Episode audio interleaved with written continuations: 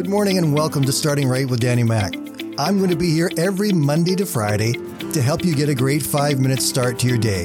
So grab your cup of coffee, sit back, relax, and let me help you start your day right. This week we are talking about the power of Easter and the power of the resurrected Christ. And so today I want to tell you a story. It's an older story and it's one that many of you may have heard before but I believe it brings the message of Easter in a very powerful and unique way. So bear along with me if you've heard it before. This story took place several years ago, and it's about a young boy named Philip. Now, Philip was born with Down syndrome, and he was generally a happy child, but as he got a little bit older, he became more and more aware that he was different from the other children. His parents made sure that Philip went to Sunday school every week, and he was in this Sunday school class with other eight and nine year olds. But you know what eight and nine year olds are like, and Philip, with his differences, was not easily accepted by them. Now, Philip's teacher was very sensitive to his needs, and he helped his Sunday school class to learn to get along and to love each other as best they could. And it was actually a very fun class. They learned, they laughed, and they played together. It was really a good place for them all to be. But even though Philip was a part of this class and they tried to include him, uh, Philip really didn't feel part of the group. It wasn't his choice to be different, and he really didn't want to be different. He just was. And that's kind of the way things were. As Easter came along, his teacher had a marvelous idea for the class. Several years ago, there was a company called L'eggs that sold pantyhose in containers that looked like big eggs. Well, the teacher collected 10 of those. And on Easter Sunday, he brought those 10 eggs and gave one to each of the children in the class. It was a beautiful day that Sunday, and the assignment was that each child go outside and find something that symbolized new life. Put it inside the egg and then close the egg again and bring it back to the classroom and then they would open and share their new symbols and surprises one by one. So outside they went. It was wild. It was glorious. It was confusing and the kids had a blast. They ran around the church grounds, gathering whatever they figured would be a good symbol of new life, and then they brought it back to the classroom. The eggs were placed all on the table and the children gathered around and the teacher opened up each egg in turn. Inside one, there was a flower and the kids went ooh and ah. He opened up another one and there was a little butterfly that flew out and flew around the room and the kids laughed and chased it around. Inside another one, there was a rock.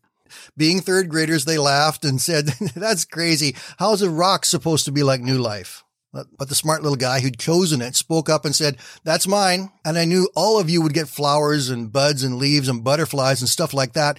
So I got a rock because I wanted to be different.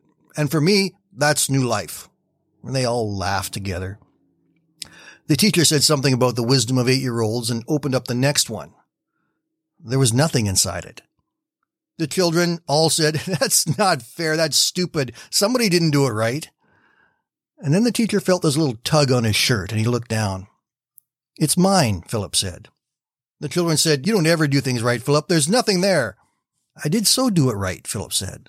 I did do it right. The tomb was empty. There was silence, a very full silence. And for those of you who don't believe in miracles, I want to tell you that what happened that day. From that time on, it was different. Philip suddenly became a part of that group of eight year old children. They took him in. He was set free from the tomb of his differentness. Later that year, Philip passed away. His family had known since the time he was born that he wouldn't live out a full lifespan, and many other things were wrong with his little body. So late that July, with an infection that most children could easily have shrugged off, Philip passed away. At his memorial service, nine eight-year-old children marched up to the altar, not with flowers to cover that stark reality of death, but nine eight-year-olds, along with their Sunday school teacher, marched right up to that altar and laid on it an empty egg, an empty old discarded pantyhose egg. And the tomb was empty. In the book of Matthew, the 28th chapter, Mary Magdalene and the other Mary went to the tomb to try to prepare Jesus' body for burial. They had not had time after the crucifixion. But when they arrived, they were met with an angel sitting on the stone that had been rolled away from the tomb. And the angel said to them, Don't be afraid. I know you are looking for Jesus who was crucified. He isn't here. He is risen from the dead, just as he said it would happen. Easter is about the promise of Christ that he would conquer death for himself and for us, and in doing so would set us free to become the people that we can be in him. Celebrate the emptiness of that tomb and the life that we have because of it. Be blessed, my friends. Have a great day.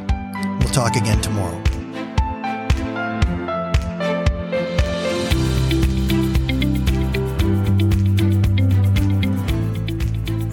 Listening today. And I invite you to join me Monday to Friday right here on Starting Right with Danny Mack.